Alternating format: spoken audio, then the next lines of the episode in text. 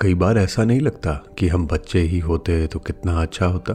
हमारी विषमताओं में ईएमआई, रोज़गार बच्चों की फ़ीस और तमाम मौलिक चीज़ों का जिससे हमारा जीविकोपार्जन चलता है वो गायब होती। याद कीजिए हम बच्चे थे तो हमारे एम्बिशन आकांक्षाएँ क्या होती थी?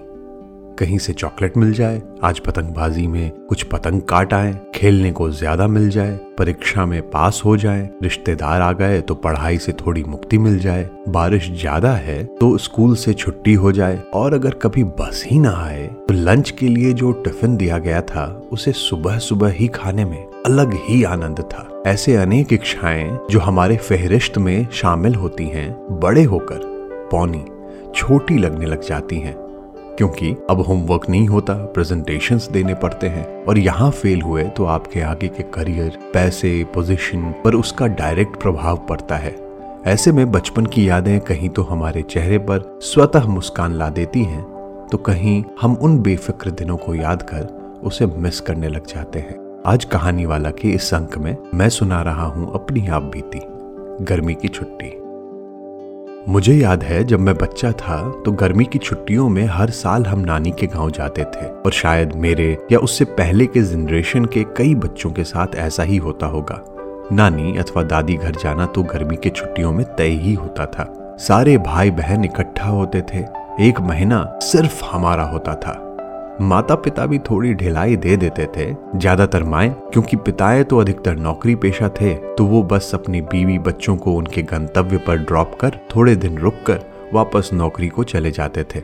और मैंने ये पाया है, पिता जो होते हैं, वो कम डांटते हैं, उनका हाथ भी कम उठता है। लेकिन जब कभी डांटे तो दुख और कष्ट भी उनसे ज़्यादा होता है। तो माताओं ने इस केस में भी कुटाई का जिम्मा अपने मत्थे ले रखा है। तो वो जितना डांटे, मारे, उनसे डर उतना ही कम होता चला जाता है। तो इन छुट्टियों में उनसे मार डांट भी कम ही लगती थी। हाँ रात के वक्त या कहीं कोने में ज़्यादा बदमाशी करने पर चिकोटी ज़रूर काटती थी मेरी माँ।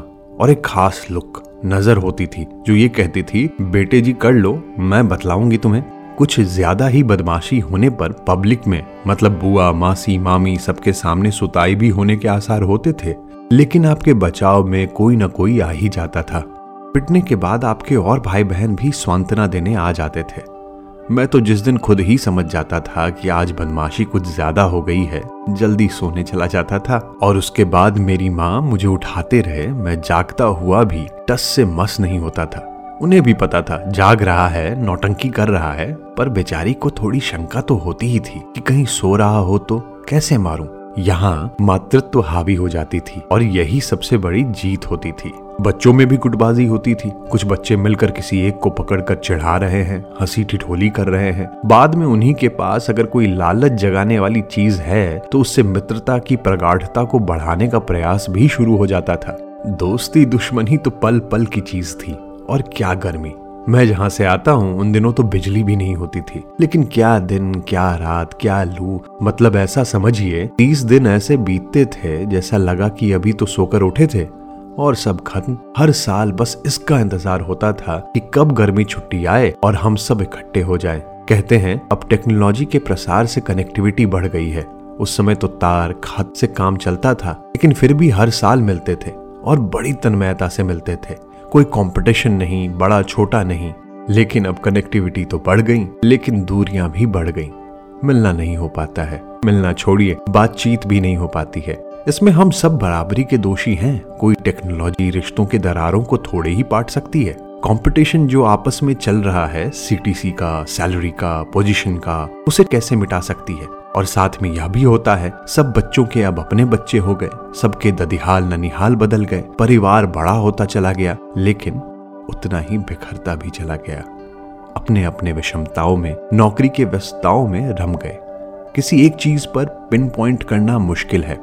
और तब की नौकरियाँ और अब की नौकरियों में भी तो बहुत बदलाव आ गए हैं। अब आपका फ़ोन ही आपका ऑफ़िस है। पहले ऑफ़िस से एक बार निकल गए तो अब अगले दिन ही ऑफ़िस जाना है। जो होगा अब कल होगा। अब वो स्थिति कहाँ? ऐसे ही गर्मी की छुट्टी में हम सारे भाई बहन मामा, मामी, मौसा, मौसियाँ सब इकट्ठे हुए थे। मैं अपने भाई बहनों में सबसे छोटा था और शायद इसलिए भी सबसे शरारती भी था। मुझे अब भी याद है, मैं सबसे पहले उठ जाता था और मेरी नानी तब मुझे दो बिस्किट देती थी। उस बिस्किट का ब्रांड तो मुझे याद नहीं, लेकिन उसका रैपर हरे रंग का होता था। ये मेरे और मेरे नानी के बीच की बात थी। औरों को इतना भी मिलना नसीब न था, या नसीब भी होगा, पर मुझे ये बात स्पेशल बनाती थी। ऐसा मुझे लगता था। कभी उठूं तो देखूँ नाना नानी सो रहे हैं तो चुपचाप दबे पाँव से उनके दरवाजे की कड़ी को खटखटाकर वापस अपने माँ के बगल में सोने चला जाता था। और यह प्रक्रिया मैं हर थोड़े अंतराल पर दोहराता था, जब तक कि वो उठ ना जाए। दो बिस्किट या आप कहें नानी के उस स्पेशल प्यार के लिए। नाना जी जब उठते थे तो बोलते थे, लगता है भूत का साया है। कुछ सुबह चार पाँच के बीच में दरवाज़ा खटखटाता है। मैं कहता, ओह, भूत ही होगा, मुझे भी यही आभास होता है। वो भी मेरी बातों में हामी भरते। नाना जी के साथ मेरा पत्राचार भी होता था। उनसे मैंने अनेकों कहानियाँ सुनी। भूत प्रेत वाली कहानियों में मेरी खास रुचि थी। एक दिन नानी के घर पर ढेर सारे आम आए और उन्हें देख मैं अत्यधिक उत्साहित हो गया। नानी मेरे चंचल स्वभाव से वाकिफ थीं, तो उन्होंने कहा ये जो यहाँ दिख रहे हैं इन आमों को तुम खा सकते हो लेकिन वो जो कमरे के कोने में ड्रम में रखे हैं उनको छूना भी मत। अब मुझे क्या पता किस लिए मना कर रही हैं। कारण उन्होंने बताया नहीं। मैंने सोचा वो सबसे स्वादिष्ट आम होंगे इसलिए मना कर रही हैं। उस दिन सुबह से लेकर दोपहर तक मैंने आम नहीं खाए। कोई कहता आम खा लो। मैं बोलता मन नहीं है।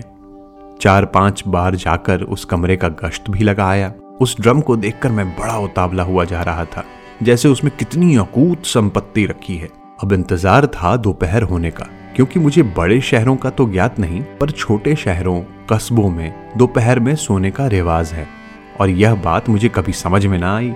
पर अब अगर सोचता हूँ तो मुझे ऐसा लगता है कि पितृ सत्ता से ग्रसित औरतों के द्वारा निकाला गया नुस्खा होगा। कि अगर जगे रहे तो कोई ना कोई काम तो लाद ही दिया जाएगा। तो इससे अच्छा है दोपहर में एक घंटा कम से कम सोया ही जाए। नानी के घर में ऐसी स्थिति नहीं थी, क्योंकि सारी तो बेटियाँ ही आई हैं। माँ भी मेरी अपने भाई बहन में सबसे छोटी थी तो यहाँ ज़्यादा सुकून था। बच्चों को भी रो पिट कर सोना ही पड़ता था, क्योंकि समाज में बच्चा संभालना भी शायद औरतों के ही जिम्मे सौंप दिया गया था। और उन्हें लगता होगा कि कम से कम एक घंटा सोएगा तो कोई परेशान तो नहीं करेगा।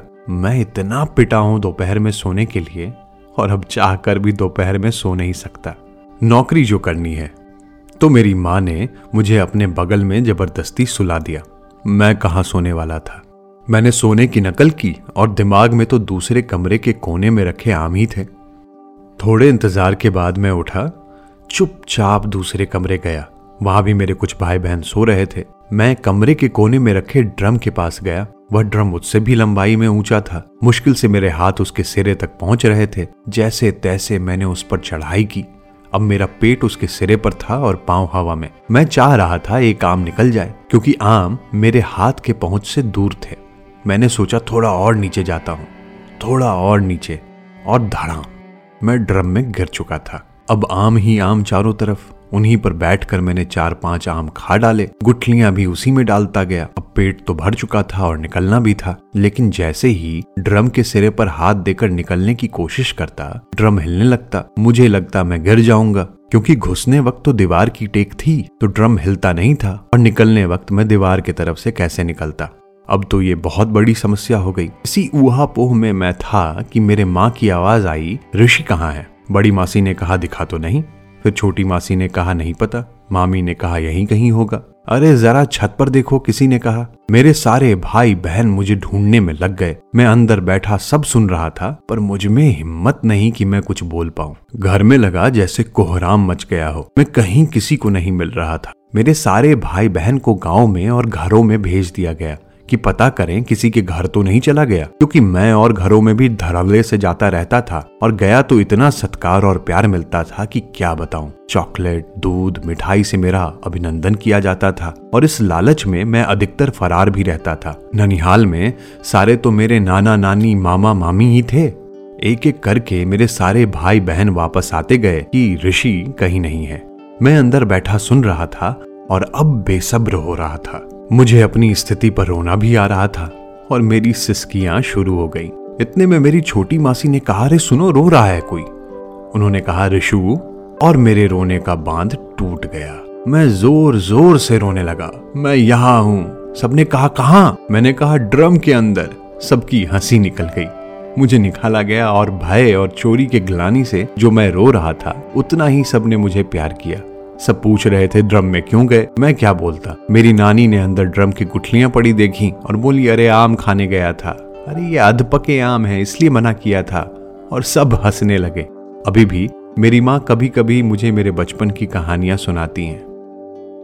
लेकिन तब क्या पता था यह आखिरी बार हम सब मिल रहे हैं। कुछ दिनों के बाद मेरे नाना जी का देहांत हो गया। नानी मामा मामी के पास रहने लगी। कभी कभी गाँव जाती थी। मेरे और भाई बहनों की शादी हो गई, बड़े हो गए। बड़े मौसा मौसी नहीं रहे मामा मामी नहीं रहे। नानी अब इतनी वृद्ध हो गई हैं कि स्मृतियाँ अब उनका साथ छोड़ चुकी हैं। सब कुछ बदल गया है। पैसे सबके पास ज़्यादा ही आ गए होंगे, लेकिन पैसे से तन्मयता, रिश्तों की गर्माहट नहीं आई। उन दिनों को याद करता हूँ तो याद आता है, हम भाई बहन बातें करते थे कि इससे भी बड़ा घर बनाएँगे और सब साथ रहेंगे। बच्चे थे तो बच्चों वाली बातें करते थे, लेकिन बच्चे थे तभी तो सच्चे थे। किसे पता था ज़िंदगी किन रास्तों से होते हुए हमें कहाँ ले जाएगी? अभी भी नहीं पता। अगर पता होता, वो हम सब की आखिरी एक साथ वाली गर्मी की छुट्टी है तो क्या हम कुछ अलग ढंग से मिलते? हैं